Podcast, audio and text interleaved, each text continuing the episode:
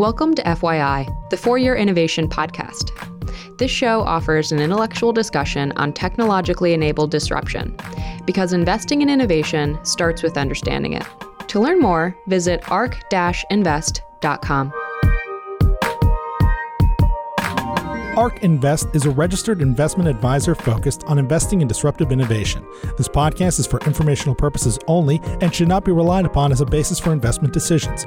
It does not constitute, either explicitly or implicitly, any provision of services or products by ARC. All statements made regarding companies or securities are strictly beliefs and points of view held by ARC or podcast guests and are not endorsements or recommendations by ARC to buy, sell, or hold any security. Clients of ARK Investment Management may maintain positions in the securities discussed in this podcast. So, Dr. David Nels is a scientist and entrepreneur. He spent most of his career building technologies that recognize and change RNA in human cells. This is different from the typical calls that we host because a lot of them are on DNA editing. So, today we're going to focus on RNA, which is exciting. David did some graduate work at UC San Diego, which was focused on polymeric and CRISPR based systems that target RNA specifically. This work formed the basis of the publications and a company that he co founded called Lucano Bio. You've all heard of it. And David also served as chief technology technology officer, a member there at Lucano Bio for four years. He led the research there in the preclinical team. Some of many accomplishments include repurposing CRISPR Cas9 to target RNA in human cells, reducing this technology into a potential treatment for Huntington's disease, inherited ALS, and myotonic dystrophy, and overseeing preclinical studies of this technology to treat myotonic dystrophy and co funding two biotech companies that build RNA targeting therapeutics. So, obviously, a lot to discuss. So, thanks for joining us. And sorry for any delays for anyone on, on some of the sort of more technical difficulties. Yes, that was definitely my fault. This is my first Twitter Spaces experience, so sorry everybody for the delay. But thank you for the kind intro, Ali, and thanks for having me. That was that was really generous. Of course, no, all well deserved, and no worries about Twitter Spaces. We're uh, we're all kind of learning as as we go, but I think I think these are really valuable because people can just kind of jump on and and hear from an expert like yourself. So I think there's a lot of value to to what we're doing. So thanks for joining. And I guess let's start it with I like to call all the way back, but it feels like with gene editing, all the way back is like last year. But talking about kind of zinc fingers, talons, and CRISPRs. And so if you look at the data, we recently were looking at kind of publications, and it's a pretty crazy graph. If you think about where publications went from, we did it from 2005 to 2020, and you can see on the graph, you know, if you look at 2005 till about like 2013, zinc finger, talons, and CRISPR are all kind of on this even trajectory. And then after 2013, you can just see CRISPR kind of take off. And if you look at it from a graph perspective and you look at trials, you see kind of a similar situation. There's still, you know, there still are definitely some zinc finger and talon trials, but CRISPR seems to really take off in the trial sphere, especially kind of 2019, 2020, and of course 2021. So I'm curious if we can kind of set the stage, maybe as a first question, thinking about all these different technologies that we have why did CRISPR kind of take off from zinc finger and talons in such a sort of material way? Yes, absolutely. It's a great place to start. So the major distinction between CRISPR and other approaches for editing DNA is really about ease of use and flexibility. In the world of biology, previously it took decades to sequence a genetic sequence, and then it got faster pretty quickly. But the world of genome editing, altering DNA sequences specifically, really up until recently was sort of a tiny little cottage industry that was the subject of PhD theses that took years. But CRISPR made it accessible to all sorts of personalities and skill levels in the world of biochemistry, and it made it possible to happen to you know generate specific edits in DNA really quick. So on the scale of days or, or you know, at the very least weeks versus years. So ease of use is really important. There's other idiosyncrasies that distinguish these two approaches, but the kind of the explosion of interest is largely a factor of the fact that lots of people can just pick this up and make use of it. I think when you consider what should be done with these systems in terms of human therapeutics, that's where the distinctions start to get start to get pretty interesting because there's a variety of different features that each of these genome editing approaches have, whether it's immunogenicity or flexibility, or even the, the sheer amount of modifications that each approach can hypothetically make that really distinguish which indications are the best choice for each respective technology. So I think a great place to to move on from that is thinking about. So we talk about DNA all the time, right? DNA editing, CRISPR-Cas enzymes, different enzymes, the guide RNA, for base editing, reverse transcriptase for prime editing. We kind of talk about that and all the analogies that go along with it. I think I recently tweeted like that article where they talked about the different analogies, the top 10 ones, which was really funny. And recently, this weekend, we were talking about, and David, we talked about this over the weekend too, like different analogies that we could use like football analogy for uh, CRISPR Cas enzymes. And so we talk about that a lot and how we can make that more relatable. But I don't think we talk about RNA editing enough. And so maybe we can just start, David, with, you know, can you tell us sort of what is the difference between DNA and RNA editing? And maybe if you want, you know, if you have any fun analogies, because that seems to be something that people respond to well. Uh, if you've thought about it, I don't want to put you on the spot or anything, but if you have any sure. sort of fun analogies. That'd be, that'd be cool to hear too. Yeah, I think I like the one you tweeted this weekend about CRISPR proteins and, and guide RNAs. Like the guide RNA is sort of the, the quarterback on the field. And then I'm kind of struggling whether the CRISPR protein is the lineman or whether, yeah, I think that makes sense. Sort of, it's kind of the it's, it's the effector protein that gets the job done, and, the, and it does it goes where the guide RNA points it, sort of. So I like that angle a lot. And I think CRISPR is very much a modular type of system. And if you consider how it evolved, you can see how different modules sort of ended up being stuck together over the course of billions of years of evolution with lots of pressure on bacteria from viruses. So the modules that sort of converged definitely could be distinguished in terms of their activity. And therefore, this kind of modular analogy of different players on a field really, really appeals to me. But I think, so segueing to RNA, I think RNA is a really exciting molecule for a variety of reasons. And in 2009, when I started my PhD, the goal for me really was to take a step back and think we have all this transcriptomic information. So we have all these different descriptions of the RNA content of different cells. How do we make use of this? How do we turn this into a technological solution for, for human problems? If you look at the DNA content of human cells, largely all of our cells have the same DNA with, with a couple occasional exceptions, like when it comes to T cell receptors or telomeres. But again, pretty much DNA is the same throughout your body, whereas RNA is distinct among different cell types, among different tissues, among healthy versus disease cells from moment to moment, whether you're sleeping or whether you're awake at different times in your circadian rhythm. The RNA content of your cells are widely different. And so you can use this information for a variety of different reasons, from recognizing a healthy versus disease cell versus, or, or even um, targeting cells specifically that uh, has, has uh, diseased RNA. So you can imagine if you have an assist that targets RNA rather than DNA, hypothetically, it could act only in the cells where the treatment needs to occur. And this is really important when you consider clinical development of nucleic acid editing systems, because if there's expression and activity outside of the tissue where you want it, you can have off target effects, toxicities, which could be difficult to predict and cause major issues down the road. So, so I think this is something that was a major motivating factor for myself and also for countless other scientists in this world of, of RNA. And a lot of scientists kind of straddle the worlds of DNA and RNA. But the reason that RNA sort of lagged DNA in terms of technology development it's just more difficult to work with. It's more fragile.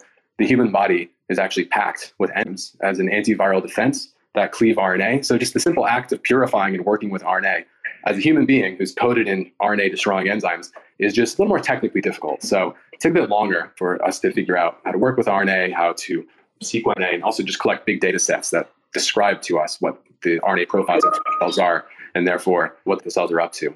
When I look forward towards the future of DNA versus RNA, targeting, I think it's also worth looking way back.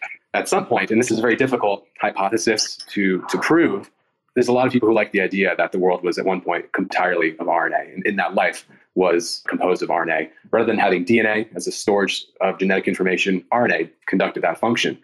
This is appealing for a bunch of reasons, one of which is that RNA can do lots of things. It can be catalytic, like a protein, it can promote chemical reactions, it can store genetic information, like I mentioned. These are critical functions in life. And in the earliest stages of the evolution of life, it's appealing to think that this kind of multi-purpose molecule, um, all of its activities were being used to make life possible. And indeed, if you look at our cells today and consider what RNA does in our cells, it transfers information, it promotes catalysis, it's involved in fundamental processes in DNA replication, in uh, protein production, ad nauseum. There's, it's really, it's really got its hands on most of our important homeostatic, you know, moment to moment biological processes.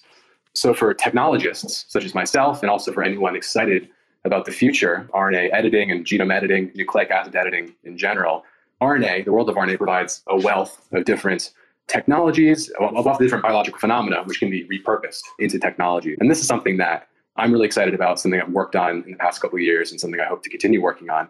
And I think a lot of it is still sort of a curiosity, but if, as I'm sure you can appreciate, the uptick in the world of gene therapy and gene editing, the amount of interest, the amount of clinical trials that are being started that you you mentioned earlier, really creates. I think I'm excited about the trajectory of RNA uh, and RNA technology similarly. So we'll see how things go. But I think maybe that's a good moment to pause for a moment. Yeah, no, that's all really good context and, and super helpful. And I think, you know, one of the things that I think not everyone understands is that there are different approaches to RNA editing. And so, you know, with, I mean, similarly with DNA editing, you know, we have the Cas9 approach, then we have many different enzymes we can use, and then we have, you know, different guide RNAs we can use, and then, you know, we have increased functionality that we can add to a Cas9 or a different protein. There's been new enzymes, but, you know, we can now add a deaminase for base editing or reverse transcriptase for prime editing. And I'm sure there'll be many, many new and improved functionalities, you know, in a short amount of time. But for RNA editing, we know about ADAR, which maybe not everyone knows on the line. So maybe we can explain what ADAR is. But there are different approaches that people are taking in terms of, you know, maybe you can use ADAR. I've heard the approach of, you know, using ADAR just with a guide RNA, so no other kind of mechanisms needed there, which I think is pretty interesting because, yeah. you know, the more machinery, right, the more potential for things go wrong. But of course, the more machinery, the more functionality. So maybe it's a, a kind of a dichotomy there. But I'd be curious to hear sort of your thoughts on approaches that use maybe just ADAR with the guide RNA versus an approach where you're using a, a CRISPR enzyme. And I don't actually know this, but are there approaches that use, you know, other enzymes or other proteins other than just the CRISPR ones that we know about? Yes. Yeah. Super, super exciting area. So as you mentioned, there are ways to edit RNA by only delivering a nucleic acid to a human cell. So you can deliver a short oligonucleotide, which could be chemically modified or not, or you could deliver an RNA that will recognize another RNA present in the cell and then induce an editing event. And the way it does this is sort of looping back into this RNA processing phenomenon I mentioned earlier. So all the different ways that RNA is altered in cells and then you know catalytic, but also a subject of catalysis. There are enzymes present in the cell, for instance, ADAR, that will generate specific edits. And basically, the system that you just mentioned, yeah, to, to just summarize, we'll recruit this ADAR enzyme to a specific site in an RNA and then generate a mutation. So yeah, the elegance of this as an engineer, I think, is like really cool because with a very simple system, just a short nucleic acid, basically we can call it guide RNA, although we don't want to confuse that with a CRISPR guide RNA.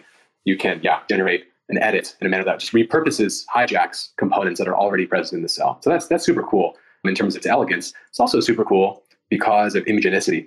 So you mentioned CRISPR proteins, and there are ways to generate edits in RNA using CRISPR proteins and other engineered RNA binding proteins for that matter. But the issue is that whenever you're delivering uh, an enzyme to cells that is not present in the cells before, or that the human immune system uh, has experienced otherwise in the context of an infection, you'll have an immune response to this protein. So CRISPR proteins are bacteria derived. And so a more elegant solution is to just avoid the use of a protein and just use this little engineered guide RNA. So there's a company called Shape that's working on this. And actually one of the co-founders of that company was on my thesis committee, Prashant Mali. So it's really exciting work that I've been paying attention to closely and ADARX, and I think there's another another private company called Korro that's doing something similar based on what they've revealed publicly at least. So super exciting area. And the issue of our highly paranoid immune system, pretty much anything it hasn't seen before is potentially a threat, is, is really the issue that this type of approach dodges. That said, this type of editing approach is sort of limited in terms of the mutations you can address. So only G to A mutations can be reversed using this type of approach, and it's probably context dependent to some degree as well. So only certain target sites are probably addressable. So way it's very very narrow range of diseases that can be addressed with this type of approach. But by addressing these safety issues inherently, I think this type of approach and similar approaches are personally to I think really really exciting right now. But just to give some context, right, for the A to G, wouldn't like alpha 1 antitrypsin be an example of an A to G change? And so you can imagine that if you could do that A change, what a difference that would make. Because if you compare it to like an siRNA therapeutic, those therapeutics, to my knowledge, can only work if you are looking at the liver, whereas this would technically work for both liver and lung disease, right? But I think the issue of delivery is uniformly tricky. And you know, liver and lung are more targetable than most human tissues just because the liver tends to accumulate pretty much anything that's injected systemically. And the lungs are relatively accessible, although still still pretty tricky, but at least they're exposed to the external environments more than other tissues are. But it's funny because I mentioned sort of the limited range of mutations that can be addressed, but there are you know, many devastating diseases and many people who are, who are really profoundly suffering due to conditions that can be addressed using these technologies. So I don't mean to uh, denigrate the, the potential here to reduce human suffering, but there are many other mutations that I think, in the fullness of time, will also have technologies uh, that, that can address them. And so I think if you compare that to the world of DNA, you can hypothetically address any mutation using HDR, homology directed repair, and a CRISPR protein. But the issue then is how do you translate this into human therapeutic due to all sorts of idiosyncrasies of this, this approach. So I think CRISPR has this sort of problem of really incredible breadth of potential, but difficulty in introduction to clinical practice when it comes to genome editing. And I think the world of RNA um, can kind of inherently dodge some of these issues, but time really will tell whether these issues truly can be avoided. So we're still pretty early in this field.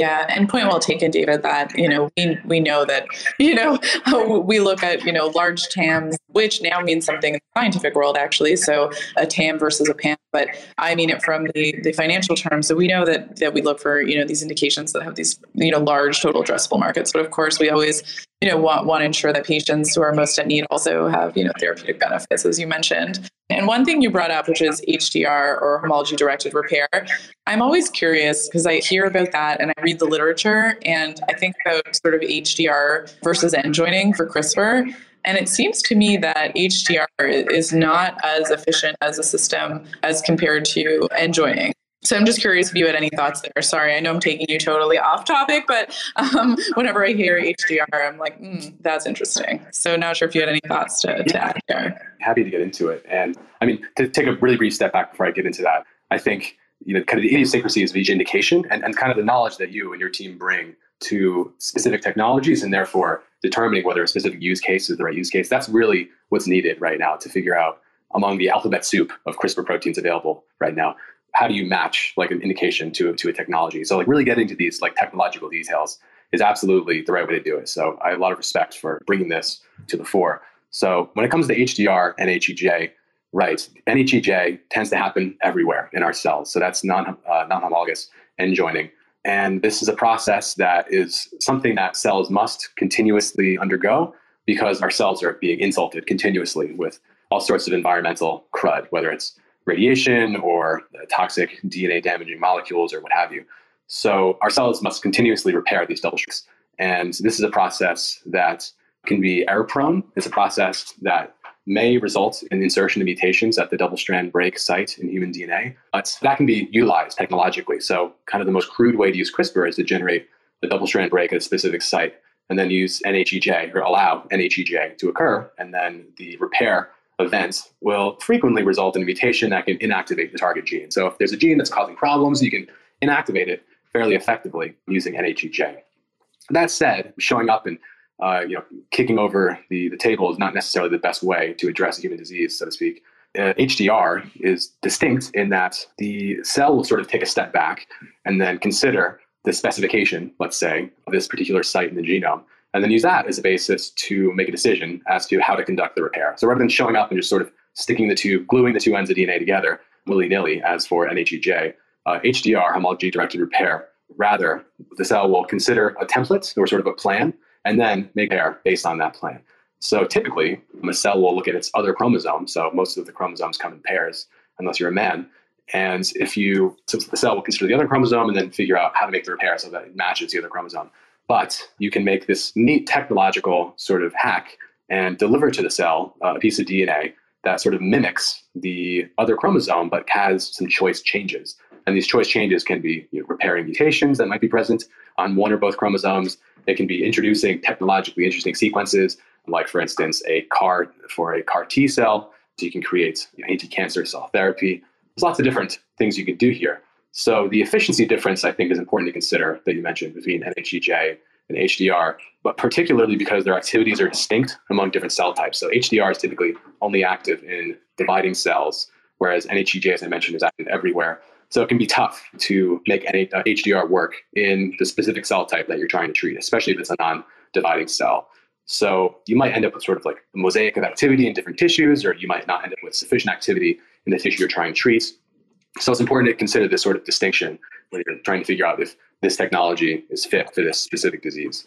Right. Yeah. I think the HTR versus end joining is a, is a complicated question that we could do hours just on end joining versus HTR, but uh, we'll leave it there. But I think that's a really, you provided some really great context there. But let's try and break this down even further because I know these concepts can be really, really dense for a lot of people. So, you know, when we think about DNA or RNA editing, we think about typically that you have the guide RNA, which, as you mentioned, is different for DNA and RNA editing. And then you think about having some type of enzyme, you know, typically for RNA editing, it could be, uh, you know, the RCas9, it could be 13D. It could be, as Jonathan Gutenberg and Amara Obadia recently discovered, Cas7 through 11. Um, so many options there. But as we also mentioned, there could be sort of this repurposing of, of enzymes using like an ADAR. And then you think about, you know, encapsulating all of that into some kind of vector, maybe an AAV, a VLP, or an LNP. And, you know, those we've seen from DNA editing. And so I think it would be helpful maybe if we kind of contextualize maybe you know, the rest of the conversation, and then we can get into a bunch of other things after. So I guess the immediate immediate uh, conversation into sort of those categories so that maybe we can just talk about each one and kind of try to break it down so that it's simple to, you know, whoever's on the line. I don't know whether you guys are investors or have some science background I should probably ask that at some point as a Twitter question to get more context around what's interesting. But this is all really interesting to me. So selfishly, this is great. But um, so maybe we can start with kind of thinking about, and as we mentioned, right? So for ADAR, it is possible to just have a guide RNA. But if you're using an enzyme, you would need the guide RNA, the enzyme, and the vector. So maybe let's start with, you know, how do we contextualize each of these parts that are needed and the different options that maybe come along with them? Yes, there's a lot going on here. So I'll do my best to sort of break this into bite-sized chunks. So when you consider first all the different the alphabet soup CRISPR proteins, there's sort of the OG CRISPR Cas9, which is a relatively large protein when you consider the canon of technologically useful CRISPR proteins. But it does not well, it doesn't really fit in an AAV vector. So uh, the subject of some of my work during my PhD was to reduce the size of Cas9 to make it fit in an AAV vector, and therefore, based on the Dutton Labs work, make that a useful uh, gene therapy. But anyway, there's smaller CRISPR proteins like uh, Cas14 and pretty much all of the others that are being used routinely these days that um, target DNA and fit in an adeno-associated viral vector. So the reason this is important is because AAVs are the most clinically validated means to, at least with a viral approach, deliver gene editing and genome editing enzymes to human tissue. There are other CRISPR proteins such as Cas711 and different types of Cas13 which rather than targeting DNA, these are obligate RNA targeting proteins. So they've evolved to protect bacterial cells from viral invasion by cleaving viral RNA. And these proteins have their own idiosyncrasies, and their idiosyncrasies, I think most prominently, are about bystander effects. So these proteins, when they recognize the viral sequence, when they recognize the viral RNA, they will activate and start cleaving all sorts of RNAs present in the cell. So not only do they cleave the RNA target, but they can also cleave other RNAs. And this is something that, if you're a bacterial cell that's trying to protect its friends, makes a lot of sense because you'll sort of prevent the virus from propagating and, and therefore infecting the, the bacterial population, but sometimes probably at the cost of killing this individual bacterium. So when you consider what this means in human cells, there's sort of some idiosyncrasies in these different flavors and, and subtypes of these, these Cas proteins, but um, many of them demonstrate this bystander effect and many more don't. So it's important to consider kind of the specific off-target activity of your Cas protein, especially if it's a Cas13 protein, before you put it in a human cell. So conveniently, many of these fit in viral vectors, and they have a variety of other useful activities. So you've mentioned kind of the components here. You have this Cas protein, you have a guide RNA. Some of these proteins, like Cas13, for instance, have uh, a guide processing activity wherein it's easier to target multiple genes with a single Cas system. And the reason for that is because the guide processing phenomenon allows a single transcript to be turned into many guide RNAs. And in that manner, you can build a relatively simple gene therapy vector and simultaneously target multiple genes. So when you consider the kind of the canon of clinical development at this point, we're still working on addressing diseases that are caused by a single gene. Although in the not too distant future, I'm optimistic that many of these diseases will have been treated in a way that's satisfactory. So then we can start looking at genes that have multiple interacting mutations or multiple interacting genes that must be addressed. And that's where these sort of technologies could be really exciting. So Cas proteins with guide RNA processing activity.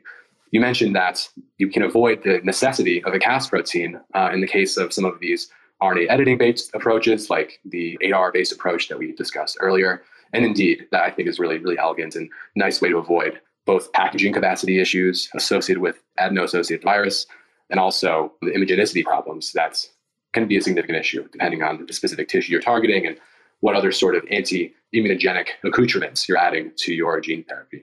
Awesome. So I think that was a really great summary on, you know, the different guides and maybe enzymes. So let's think about the third component now, which is vectors. So, you know, a lot of attention has been placed on vectors for obvious reason. Ps or lipid particles have been talked about by many, obviously, because of their COVID 19 connection. So, the uh, current vaccine by Moderna, Pfizer, and others, for the mRNA based approach at least, uses an LNP or a lipid nanoparticle to encapsulate um, mRNA when it goes into your body. So, um, there are benefits to using LNPs, certainly for liver directed therapies. You know, we also have news on VLPs or virus like, you know, particles that are also used as delivery vehicles and AAVs. And AAVs, as we know, uh, the FDA recently met to talk about some potential issues with toxicities. And someone once put it to me like this If you want to go to Africa right now, how are you going to get there? Well, your only option is a plane. And so when I complain about AAVs and potential toxicities, you know, this person was like, well, you know, it's the only option to get into certain places like the eye and, and the CNS or the central nervous system and some others like tissues or muscles. So, you know, it's maybe the best we have now, but obviously looking looking at that um, toxicity is a, a real thing. So just curious, David, if you can kind of go into a little bit more detail on some of the different vectors and kind of how you see it playing out from a toxicity or, or sort of other issue kind of framing.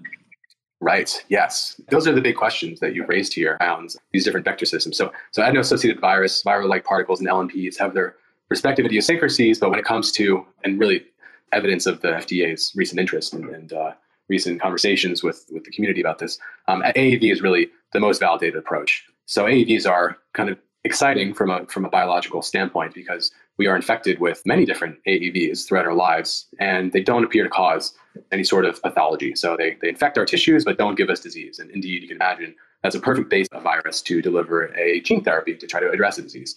Viral like particles are sort of an engineering reduction of different viral particles. So the idea is to basically gut virus and use certain features of the virus to that are advantageous in terms of delivery to specific tissues or kind of rebuild a virus from the ground, ground up and reverse engineer its activity to do what it typically does, but maybe add another feature or two in terms of targetability.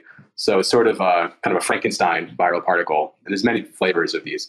And then finally, lipid nanoparticles are sort of fat droplets that encapsulate different gene therapies. It could be a protein complex, it could be DNA or nucleic acid of another sort. And since fat particles kind of protect the therapy from the maybe different enzymes or the immune system. It's kind of a convenient way to shuttle the material to the right place, just like a virus shuttles its genetic material.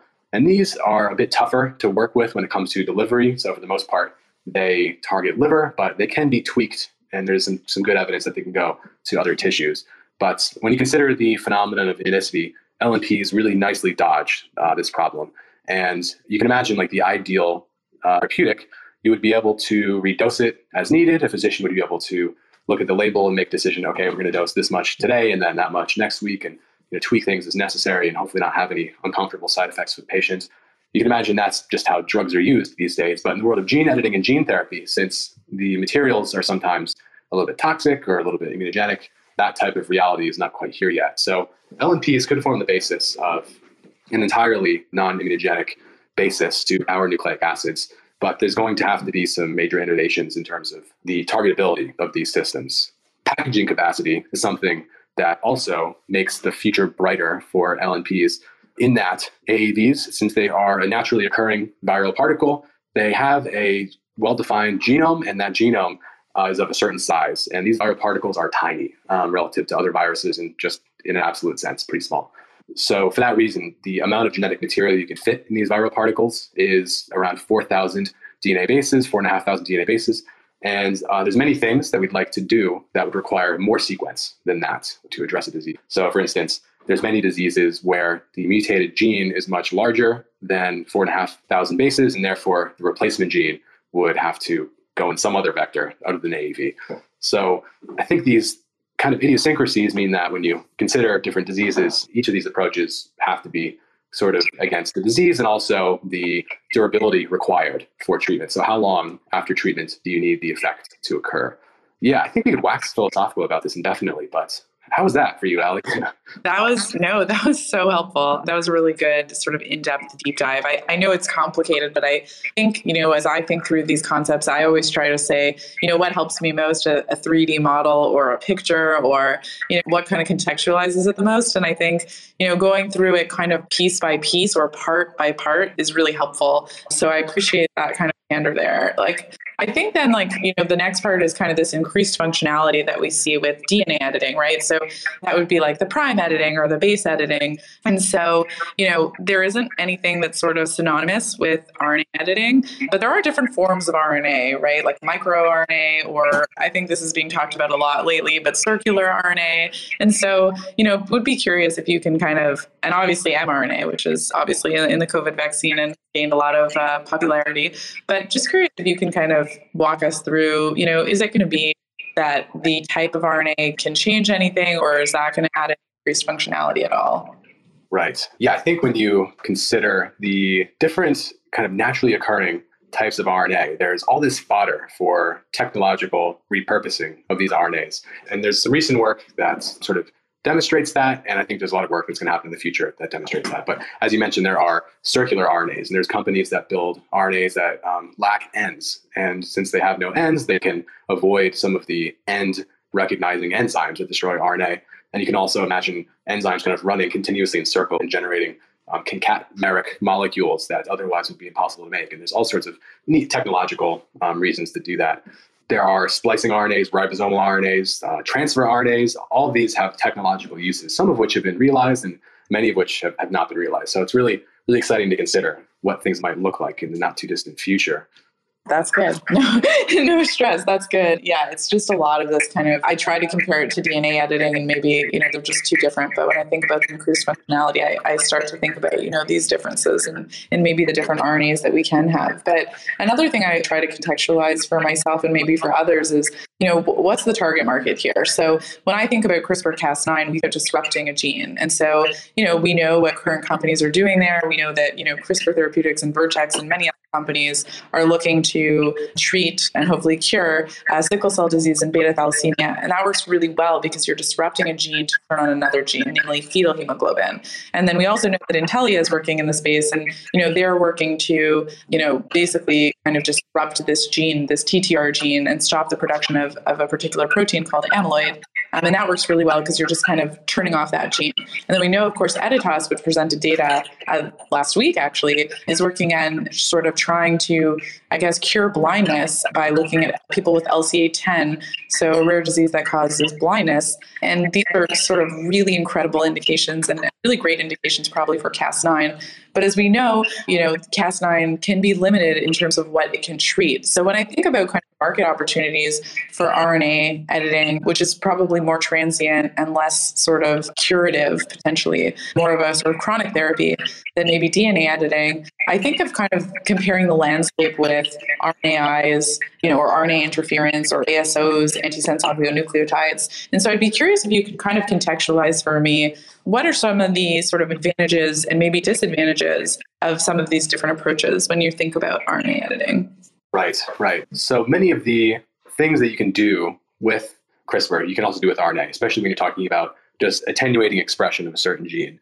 At the moment, if you want to generate specific mutations in RNA, that's still something that the state of the art has has yet to realize.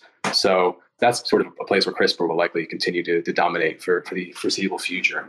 There are certain, but there's really a lot of potential here, and I'm excited about how things could change in that respect. You mentioned that prime editing and base editing have sort of lack analogies in the world of, of RNA targeting tech. And indeed, uh, appears to be the case for now at least. So just to recap, these base and prime editing approaches involve generating single base transversions in DNA, or alternatively, when the, in the case of prime editing, to insert sequences into DNA. And this is something that I think is really, really exciting and really elegant. The CRISPR protein and its guide RNA inherently carry genetic information. And the idea of targeting a certain locus in the genome and then finding a way to insert that information, and that's precisely what prime editing does. So it's a really neat way to kind of leverage and kind of an idiosyncrasy of the concept of a protein that carries a nucleic acid to DNA and use that as a way to address disease. So I think, yeah, so looking forward, I'm, I'm curious to see how the how CRISPR-based approaches can be used to access tissues outside of the liver. So really the delivery problem is prominent. And I'm also curious to see how scientists kind of looking at what Shape has has achieved and, and what Caro RX could similarly achieve, how they will leverage the existing enzymes that are present in human cells and use that as a basis to address a variety of different conditions. So I think, yeah, I think the future here is really exciting, and I think it's it's tough to, it's I think when you consider kind of the, the DNA versus RNA targeted approaches, a lot of the work in, in the world of RNA is sort of uh, in the earliest stages. But among the trials you mentioned, I think, for instance, let's talk about uh, shape in particular. So there are just a handful of mutations that's in, within Parkinson's that can be addressed using their technology. And this deal with Roche, I think, is centered around that. But to the simple idea that they can address these mutations in this relatively large patient, this very large patient population, without any CRISPR proteins, even though the breadth is rather limited, I think the excitement around that is, is really, really typifies the potential of repurposing enzymes in, in cells to edit RNA. Interesting. Yeah, I think that all makes a lot of sense. And it's, yeah, it's just crazy when you think about, you know, what the market would be and, and course, the main issue that we're all trying to solve, which is helping patients. So it's pretty incredible to think about the possibilities there. So, a random question, which is I love talking about AlphaFold because it is, you know, open source and free. And it also can help with understanding how proteins fold. And so I'm curious to know do you think this is going to help at all for RNA editing? I, I think from a DNA level, it may but I don't think it will have significant impact. I'm curious if you think that will be sort of similar with RNA editing. Right. I think I can't remember if it was the which version, whether it was DeepMind or, or the AlphaFold tech that was better at predicting protein complex formation. And I think this, you know, this this general approach, I think when you consider any sort of intermolecular interaction between uh, an RNA or an RNA protein, I think this type of approach can be used to uh, custom design RNAs that interact with cellular proteins or vice versa, proteins that interact with cellular RNAs. So, to my knowledge, I think RNA hasn't been a, a subject of major interest when it comes to the, the training sets that these different uh, machine learning folding algorithms have been pointed at. But I can imagine really exciting ways to use this to build new ways to target RNA and come up with new ways to take RNA and target it to cellular materials to therapeutic effect. So yeah, that was a really good out of left field question. I like it. Sorry, honestly though, if you know me at all, um, AlphaFold is never out of left field for me because somehow I, I, it helps me sort of think about how companies are thinking. Because I mean, based on some of our analyses, if you look at how companies are evolving, the companies that are using you know CRISPR, AI, next generation sequencing, you know, and in AI we kind of, you know, include AlphaFold. They're really their time to market improvement and their failure rate reduction is pretty remarkable. So I try to sort of contextualize that in the sense of thinking about, okay, well, if they're implementing some of these technologies, how does that impact sort of, you know, your rate of return, but also, you know, getting these therapies to patients quicker who actually need them. So I think that's really helpful. And maybe if, if we can just talk about sort of a forward thinking question, you know, where do you see RNA editing in its infancy right now, but really exciting. So where do you see RNA editing in five to 10 years? And, you know, you can go as far as far as sci-fi on with this. right. I think the world of RNA editing will benefit a lot from the momentum in the world of CRISPR. So a lot of the problems that the world of CRISPR is experiencing are problems that the world of RNA editing is experiencing. When I say problems, I mean sort of technological idiosyncrasies that just need to be addressed on the path towards making products in human therapeutics. So that said, the also the infrastructure, sort of intellectual infrastructure and the talent that's now in the world of DNA targeting CRISPR, a lot of it is starting to shift towards, really some of it's starting to shift towards RNA. So the result will be, I think, a lot of really, really sharp people showing up in this area and trying to build out the toolbox, the alphabet soup of, of Cas proteins uh, for RNA. And indeed, there's organizations that are doing just that, like Arbor Biotechnologies is one of them, and there's lots of academics who are doing similar similar stuff to identify new DNA and RNA targeting proteins. So looking forward, I think there will be sort of a division between the diseases for RNA targeting technology and for DNA targeting technology. The delivery vectors will sort of dictate to some degree which diseases are treated in the next couple of years. When I say to some degree, I mean to a, to a great degree. The kind of one of the good things about AAV is that the delivery time frame, um, the durability of expression, so how long after the material is delivered will you end up with therapeutic activity. For AAV, it's actually very long, especially if you're targeting tissue that is not uh, dividing. So, as you can imagine, as the cells divide, the therapeutic gets uh, diluted among the daughter cells. But in non dividing cells, AAV uh, appears to persist for a long time, many years, and in some studies, more than 10 years running. So this is super important for the RNA targeting gene therapy field. So I expect, because you can imagine if we're not generating a permanent edit to DNA, as you are with a genome editing protein, you need to continuously alter the RNA content of a cell because mutated RNA is being generated all the time. So for that reason, the therapeutic needs to be around really indefinitely to treat the patient properly. So I think the RNA targeting field will really benefit from this broad use of AAV. And many of the diseases where there exist known AAV serotypes that target a certain tissue, we will find modalities that sort of fit into those existing delivery paradigms. So we've got a capsid, a viral capsid that can go to tissue X. There's kind of a menu of diseases with these different mutations present. I think over the next couple of years, we'll begin kind of filling filling the gap with finding modalities that we can package in those different vectors to kind of run down the list of as the run down the list of indications as the addressable mutations with current technology expand. So when you consider where things stand right now, really A-to-I mutations appear to so G to A mutations can be reversed using ADAR based approaches. I think many other sorts of mutations will likely be able to be addressed on the level of RNA. And there are and the advantages of targeting RNA, like avoiding permanent off-target edits, will be writ large, I think, in situations where the therapeutic must be delivered to a very large tissue volume, where let's say many of the cells in a certain tissue volume don't even express the gene they're editing. So there's really no reason to risk some off-target effects if you can avoid it in cells that do not even express the gene that you're targeting. So for that reason, I think that kind of safety advantage of RNA might become targeting RNA might become more prominent. And once the technology is available, it may be the way to go. Again, in large tissue volumes or systemic delivery, or in other situations where maybe finely divided cell types in the brain need to be targeted, and whereas the other cell types don't need to be targeted.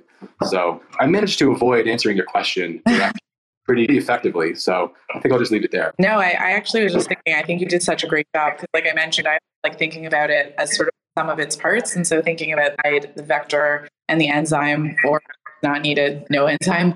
And so I think you did a really good job by answering the question by kind of going through each of those and how they may or may not be affected. So I think that's that's a really great way of phrasing it. So I appreciate that. I know we're up to the hour, so it went by so fast because this was so much fun. But um, I could probably stay here and talk to you about RNA editing for a very long time, but that would probably be unfair to you. So I'll let you get back to potentially curing through RNA editing, which is just such an exciting field. And I'll definitely be watching your progress on the sidelines and hope to catch up with you really soon. But for now, thank you so, so much for your time. This was this was really great. So appreciate it. My pleasure. Thanks for me. Thanks for the incisive questions. And yeah, it was great chatting with you as always. Thanks a lot, Ali. ARC believes that the information presented is accurate and was obtained from sources that ARC believes to be reliable. However, ARC does not guarantee the accuracy or completeness of any information, and such information may be subject to change without notice from ARC. Historical results are not indications of future results. Certain of the statements contained in this podcast may be statements of future expectations and other forward looking statements that are based on ARC's current views and assumptions and involve known and unknown risks and uncertainties that could cause actual results, performance, or events to differ materially from those expressed or implied in such statements.